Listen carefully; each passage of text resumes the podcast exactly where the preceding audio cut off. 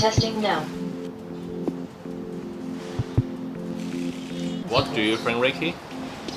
I really love you because you is my creator. Change is inevitable. Många människor blir skrämda av teknikens frammarsch helt enkelt. Vad man kan göra med teknik. Och det, det förstår jag. För jag, det har jag också blivit. Ända tills jag har börjat syssla med det här lite mer och då, då är jag inte lika skrämd längre. Mom and I love you. Me too.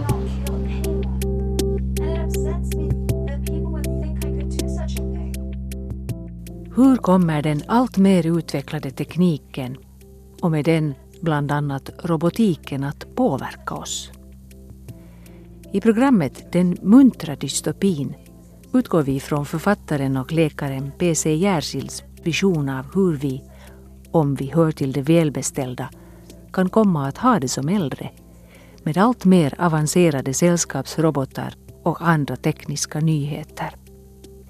Jag, Mi Vegelius, säger välkommen till Dokumenterat. Mom and I love you. Me too.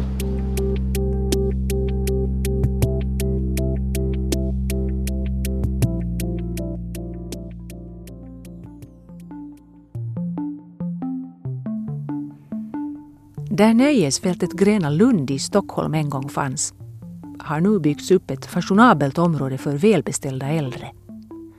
Här finns allt från avancerad teknik som robotteknik till svartjobbare på natten. Här har vi scenario till P.C. Jersilds bok Tivoli.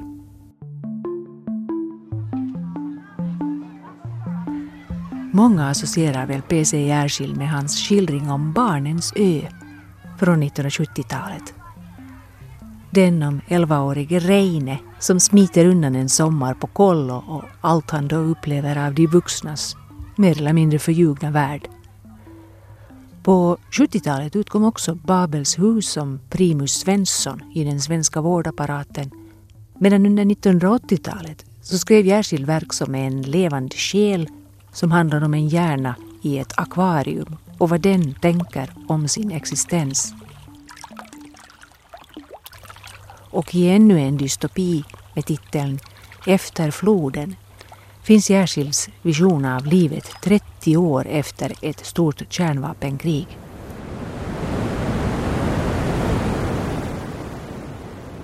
Nu har han kommit ut med ännu en dystopi.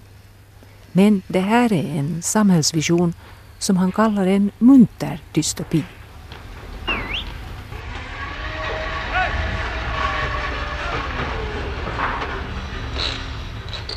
Jersilds vision i Tivoli utspelar sig om en 20, 30, 40 år. Och det handlar alltså om ett slags getto för åldringar som ligger på det område där Gröna Lund i Stockholm nu finns. I Tivoli har Gröna Lund gått i konkurs och köpts upp av kinesiska investerare som istället har byggt en slags lyxnöjespark för äldre människor här. Kineserna döper området till Bliss Garden som betyder lycksalighetens trädgårdar. Men i folkmun så blir det till exempel de saligas ängder. Och de som är elaka säger helt enkelt kalkbrottet. I Blissgarden kan man köpa insatslägenheter om man har pengar till det. Blissgarden är ett begränsat område där det finns väldigt mycket service av olika slag.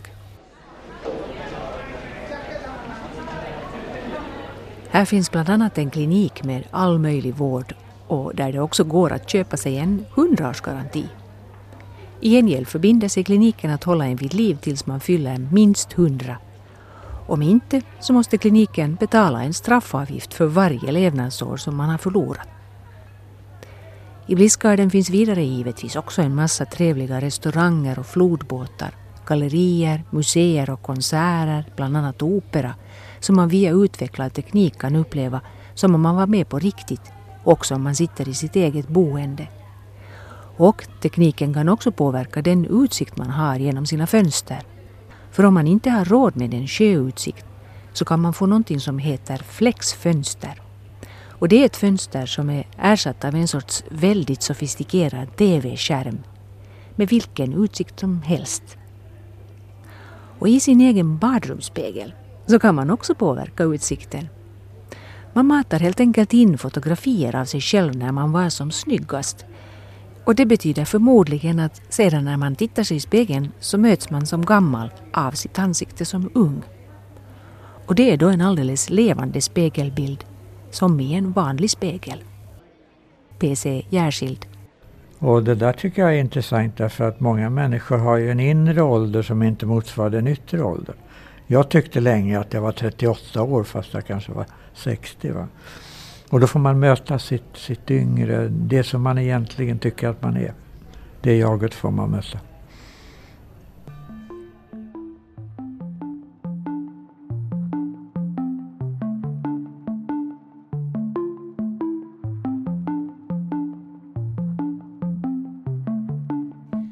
Och redan nu så kan man ha ett litet chip i tumvecket som kan användas som identitetsbricka eller att låsa upp olika saker med.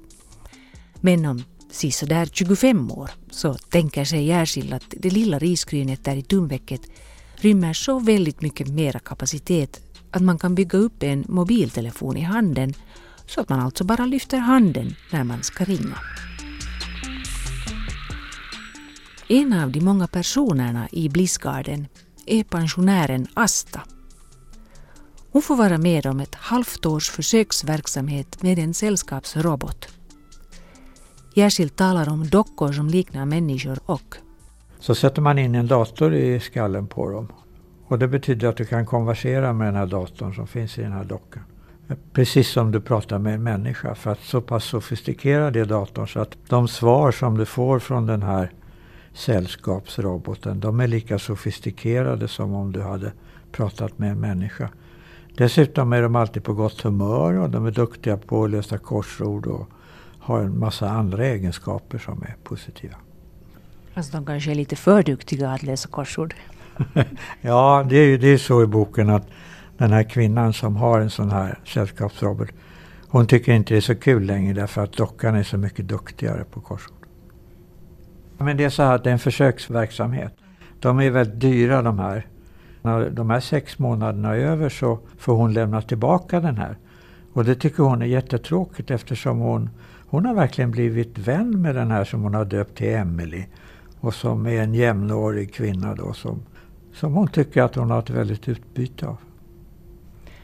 Och så har vi mannen som eh, lever med en eh, uppblåsbara Barbara. Ja. Ja, det är en gammal man som heter Willem som bor på ett äldreboende här på Bliss Garden och han har då med sig en låda när han flyttar in och det är ingen som vet vad han har i den där lådan. Han är då enkling. Och det visar sig att han har en sån här uppblåsbar docka. En uppblåsbar Barbara som han blåser upp varje kväll och har i sängen för erotiska ändamål.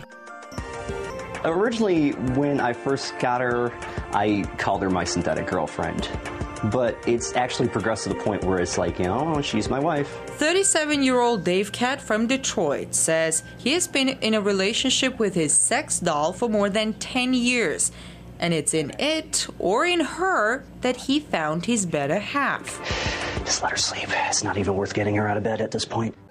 Och sen på morgonen så sköljer han av henne och sen viker han ihop henne och stoppar henne i lådan. Men sen så blir han sämre så han klarar att blåsa upp henne men han klarar liksom inte att uh, tvätta henne, spola av henne i duschen och torka henne med hårtorken som man måste göra då.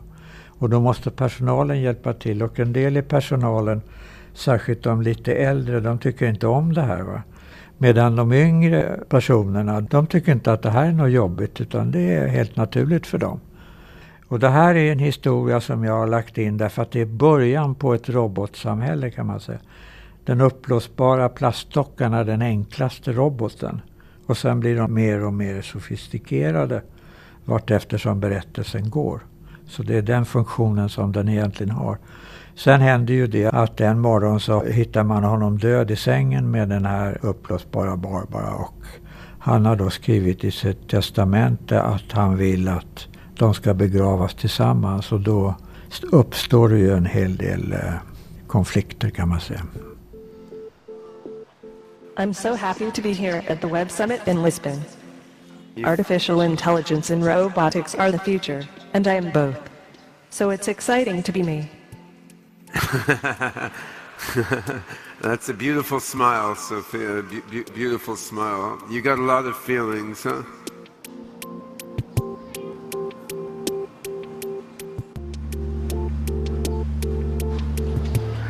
Mom, I love you. Me too.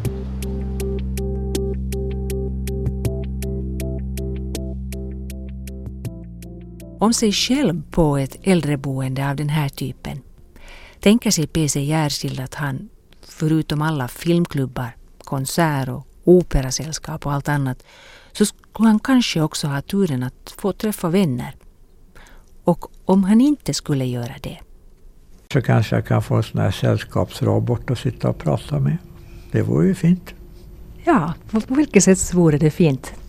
Jo, men vi har en förmåga tror jag att överskatta människor på alla möjliga sätt. Dels vår ställning i naturen och sådär, att vi är inte så märkvärdiga som vi tror. Men också andra människor, många äldre idag som behöver hjälp i hemmet. Då kommer det dit människor kanske fyra, fem gånger om dygnet och lagar mat och byter blöja på dem och så. Och det är ofta olika människor hela tiden. Och en del av de här personerna har varit en kort tid i Sverige, de talar dålig svenska och är inte riktigt insatta i hur det funkar i den svenska kulturen. Och då kan jag ju tycka att om jag hade en trevlig robot istället hemma som skötte allt det här så skulle jag kanske föredra det istället för den här nuvarande äldreomsorgen.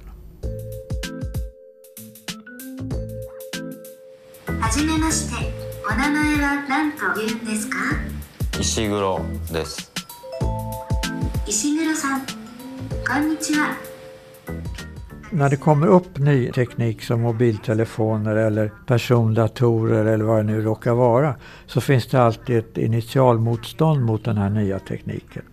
Men efter ett tag så försvinner ju det. Nu tror jag att de flesta människor är positiva till mobiltelefoner till exempel. Och sen är det då det här med levande organismer och döda föremål. Att om man tänker tillbaka till barndomen eller om jag ser på mina barnbarn. När jag var liten hade jag en nalle som var min bästa vän och mina barnbarn de kanske har hundra mjukisdjur.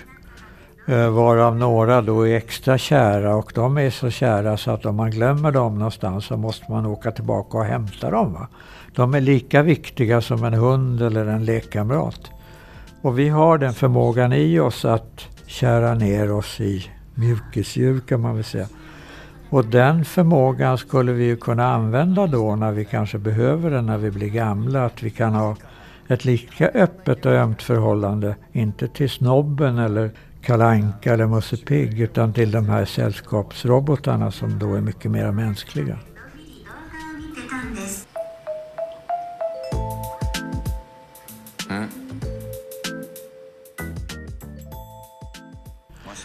Det här med robotar alltså, vad är skillnaden mellan en levande organism och ett, ett föremål? Och den här gränsen är ju flytande och blir mer och mer flytande när vi får den här artificiella AI-intelligensen och datorerna blir allt bättre. Och det finns ju en del som tror att eh, datorerna så småningom kommer att ta över makten, det kallas för singulariteten, när de blir duktigare än människan. Men det, om det händer så är det ju oerhört långt in i framtiden.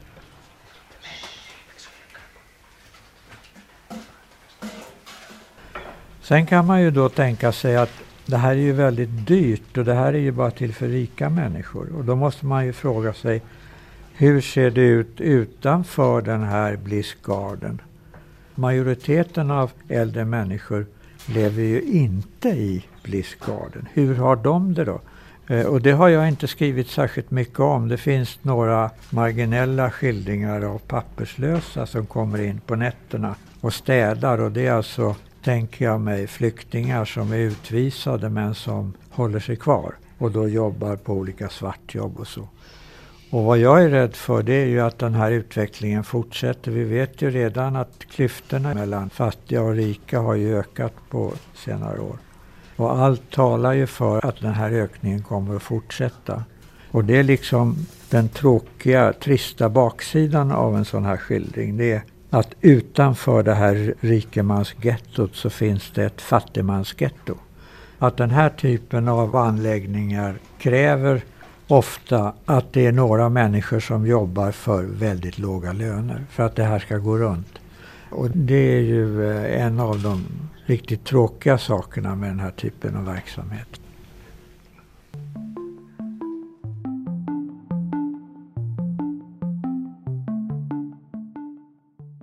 Vi lever i stora stycken i illusioner faktiskt, mer eller mindre alltid.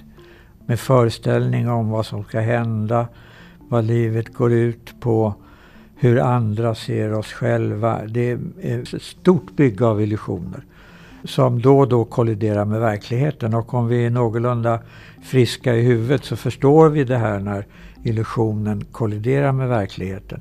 Men den, illusionerna finns där hela tiden och jag menar att vi skulle inte orka leva om vi inte fick ha de här illusionerna och eh, egentligen tro att eh, framtiden är lite mer optimistisk än vad som är realistiskt att tro. Va? Vi behöver liksom lura oss själva lite grann för att orka med.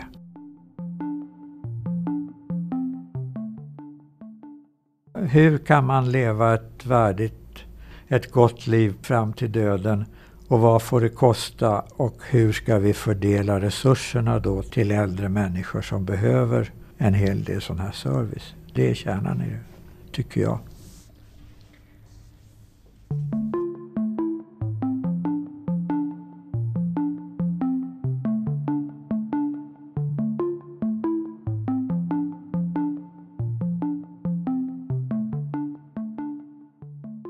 Så här presenterar författaren och läkaren P.C. Järskild sin framtidsvision av rikemansgettot Bliss Garden i boken Tivoli, där var Gröna Lund i Stockholm alltså en gång fanns.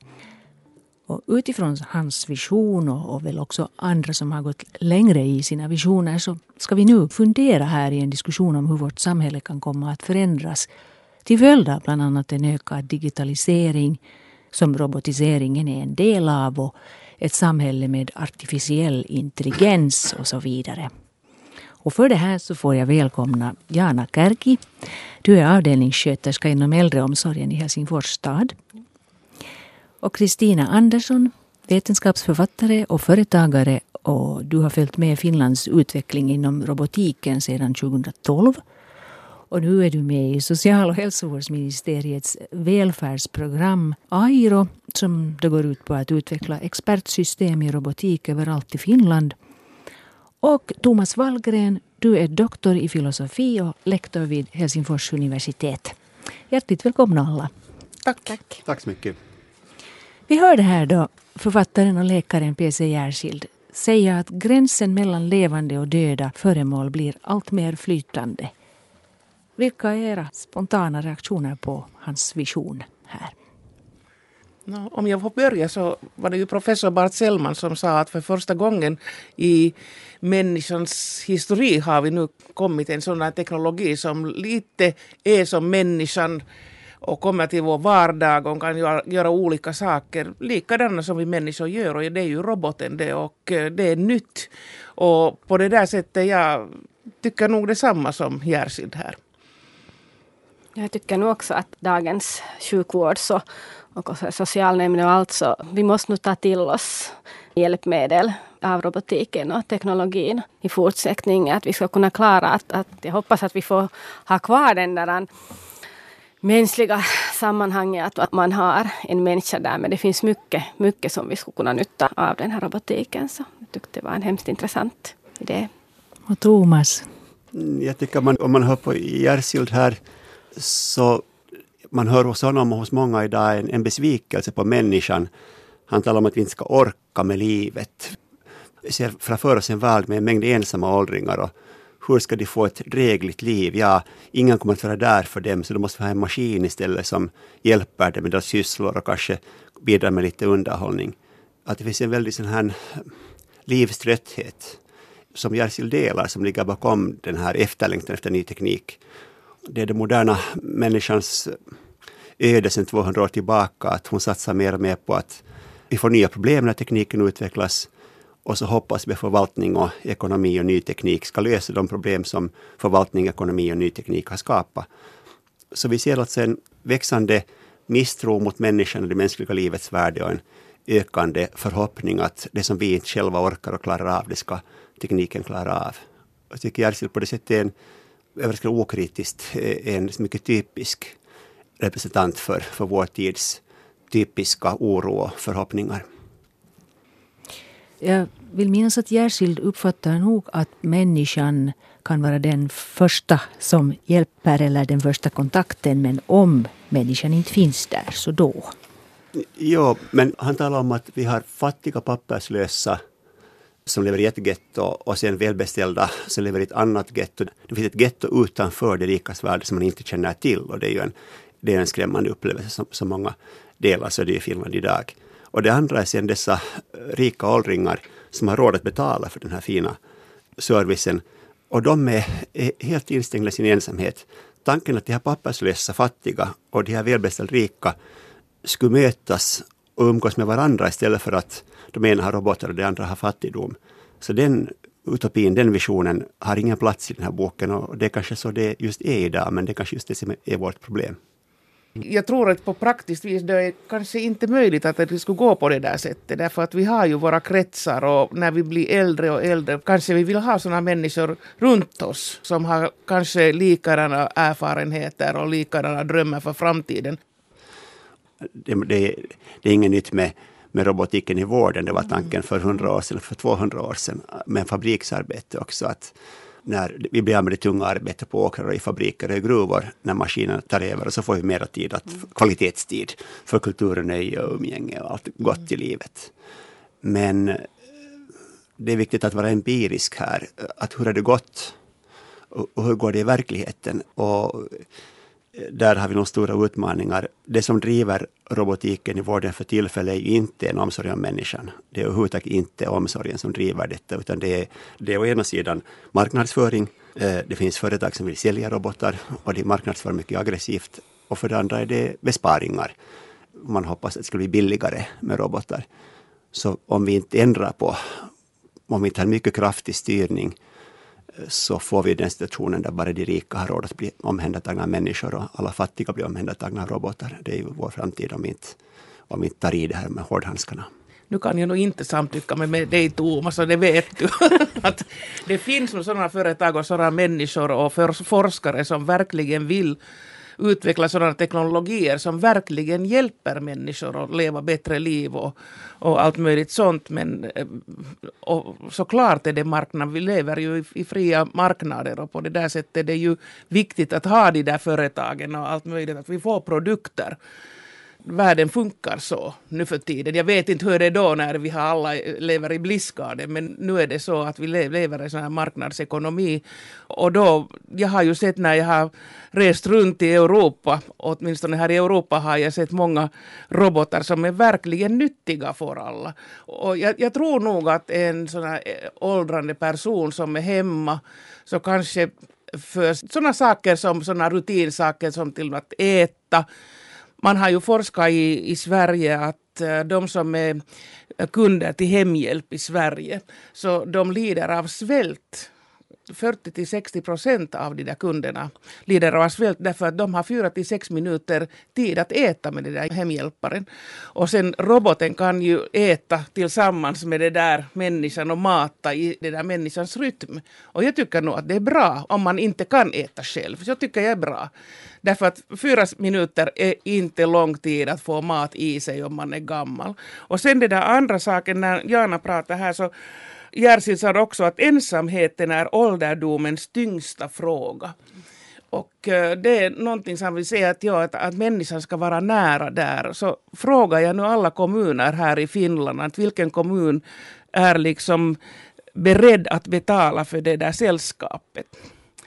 Kanske Helsingfors då när Jana är här. Hoppas.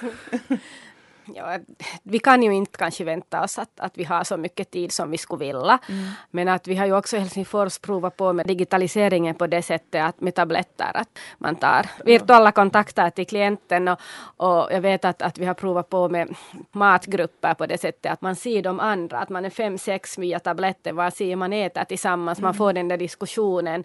Och det var en artikel av den saken att en, en äldre man som hemvården då tog kontakt fem gånger om dagen via tabletten för att påminna honom om saker och han själv tyckte att, att han fick den diskussionen och det blev aldrig en sån upplevelse för honom i den artikeln att det ska vara för bråttom som det ofta blir sen när hemvården går personligen på plats när man har den där tyvärr 50-15 Men i- minuter. I samma artikel tycker jag det stod också att den som kontaktar honom ska vara i kontakt med 60 klienter som du kallar det per dag. Hur har den personen det börjar jag fundera.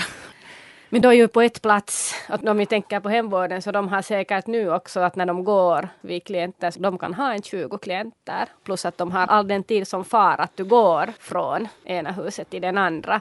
Så jag tror, Parkerar bilen och allt möjligt sånt. I, i, blir- I Helsingfors var trafiken inte alls är så lätt mitt på Men det är så här att vi har, jag har varit med i Helsingfors stadsfullmäktige några år och, och, och det är så här att vi har skapat en situation där vi alltså genom kraftiga nedskärningar i, i finansieringen av vården så vi skapar en situation där hemvården är väldigt överbelastad.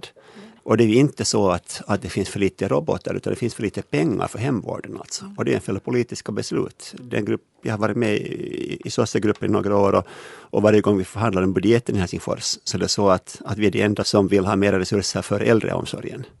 Och de samma människorna som skär, som minskar budgeteringen av äldreomsorgen, är de samma som vill ta in robotar istället för människor. Så man sätter pengar på ny teknik istället för att sätta pengar på att anställa människor. Och då tror jag, eh, jag menar, jag vill inte säga att, att det inte finns en plats för, för dockor och för eh, hundar och för robotar. Men det finns också alltså en plats för människor. Och vi, vi skär bort människor och ersätter det med annat. Och jag tycker att det är, om det inte är fel så det är fel att göra det utan att empiriskt följa med konsekvenserna.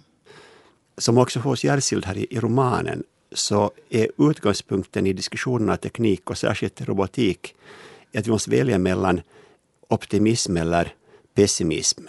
Vi måste välja mellan att vara rädda eller att vara ivriga. Men jag tycker ingen där är rätt. Alltså, vi borde se förnuftigt och vi borde följa med, bevaka vad som händer, ta reda på och få fram fakta. Vad fungerar, vad fungerar inte?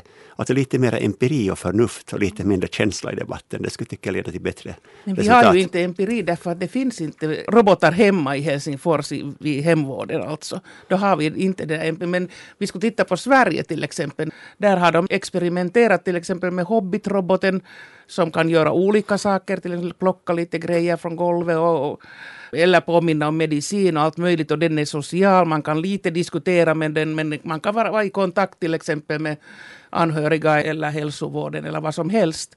Och då har de sagt att eh, de där som har haft den där roboten då har sagt att, att det är nu bra att den gör allt det där konkreta men det bästa är att den är social, att man har någon som man kan säga saker till. Den ersätter inte människan men människan kan inte vara där hela tiden. Men där är roboten som man kan säga att någonting att läs Aftonbladet så läser den Aftonbladet, det kan göra ju det, det är lätt och allt möjligt sånt. Att det är inte bara att, att det ska vara roboten eller människan, men människan och roboten tillsammans ska göra liksom det här bättre. Men det är en del människor som tror att när robotar kommer så människan har ingenting att göra på jorden mera, men inte det så. Men Kristina, jag förlorar faktiskt. Jag föreslår i fullmäktige i Helsingfors att vi skulle införa en sån praxis att eh, vi kan ta in robotar undersöka vad som händer. Och medan vi gör detta så minskar vi inte på personalen. Ja, men det går ju inte på det där no, sättet. No, det, var det, alltså det går. Och vi, om vi ska, jag fick inte majoritet, men det skulle, alltså mitt förslag var det att vi bestämmer att okej, att ingen minskning av personal och så ser vi om roboten tillför någonting nytt. Men det gick inte, folk tyckte att det, att det var teknikpessimism. Jag tycker det är självklart att vi måste försöka värja oss mot den utvecklingen, att robotarna ersätter människor. Men tyvärr har jag varit i minoritet. Det är många som tycker att det är bra att robotarna ersätter människorna i vården. Jag tycker det är, en, eh, är farligt att låta det gå så innan vi vet vad det betyder för oss. No, om 60 till 8 procent av sjuksköterskan äh, arbetstid går till IT eller logistik så är det nog inte rätt. Hur länge har de gärna studerat för att... För att Tre och ett halvt år. Men jag tycker nog också, också det att, att fast vi skulle ta robotar, att vi absolut inte ska ta bort personal. Mm.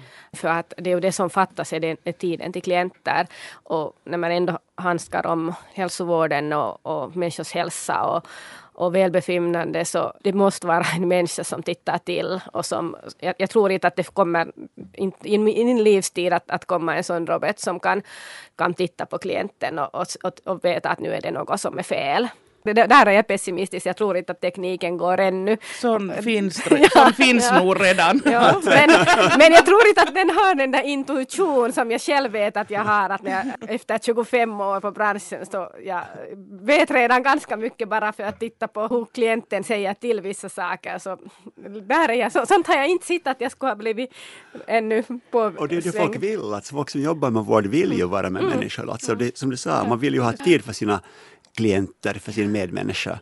Och, och man är redan den tiden tas bort och det vi har sett alltså är ju tyvärr med IT och digitalisering att vi inte har fått mera tid för patienterna, för klienterna om vi kan vrida den utvecklingen, så då är jag med. Alltså. Jo, jo, men vem säger att man ska ta människotiden bort därifrån? Ingen säger så. Det, ja, jag, jag, jag säger att in, makt. Ja. ingen säger det, men det är så det går i praktiken. Alltså, om vi inte nu bestämmer att vi ska ha mera tid för möten mellan människor, så blir det så att vi har mindre tid för det mötet. För vi sparar genom att sätta in robotar istället för människor.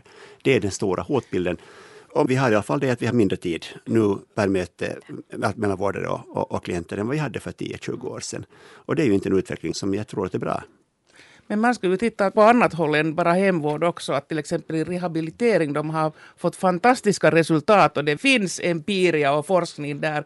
Till exempel Laitilan terveyskoti, de har en sån här robot i rehabilitering som de kan återställa människor tillbaka till vanliga livet. Som man med ingen annan metod kan göra. Och det finns till exempel i Finland 14 000 människor som lider av hjärnstroke varje år. Och de är väldigt svåra att rehabilitera men med hjälp av den här roboten kan man göra det.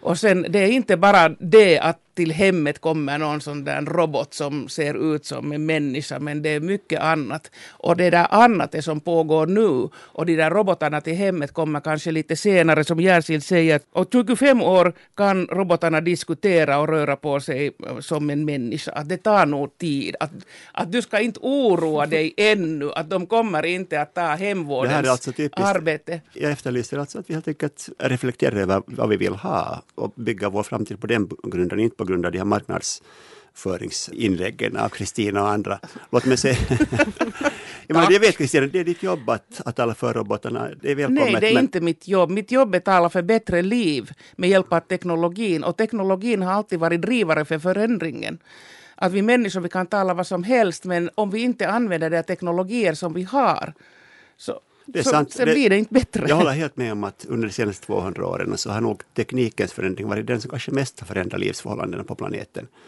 Och det är samtidigt den utvecklingskraft som vi minst förstår och minst diskuterar. Så vi är upphängda mellan där att det moderna världens dilemma, att vi inte ser förnuftigt på teknik, utan vi drivs mellan oro och förhoppning, mellan pessimism och optimism. Och det tror jag är ett stort, stort problem.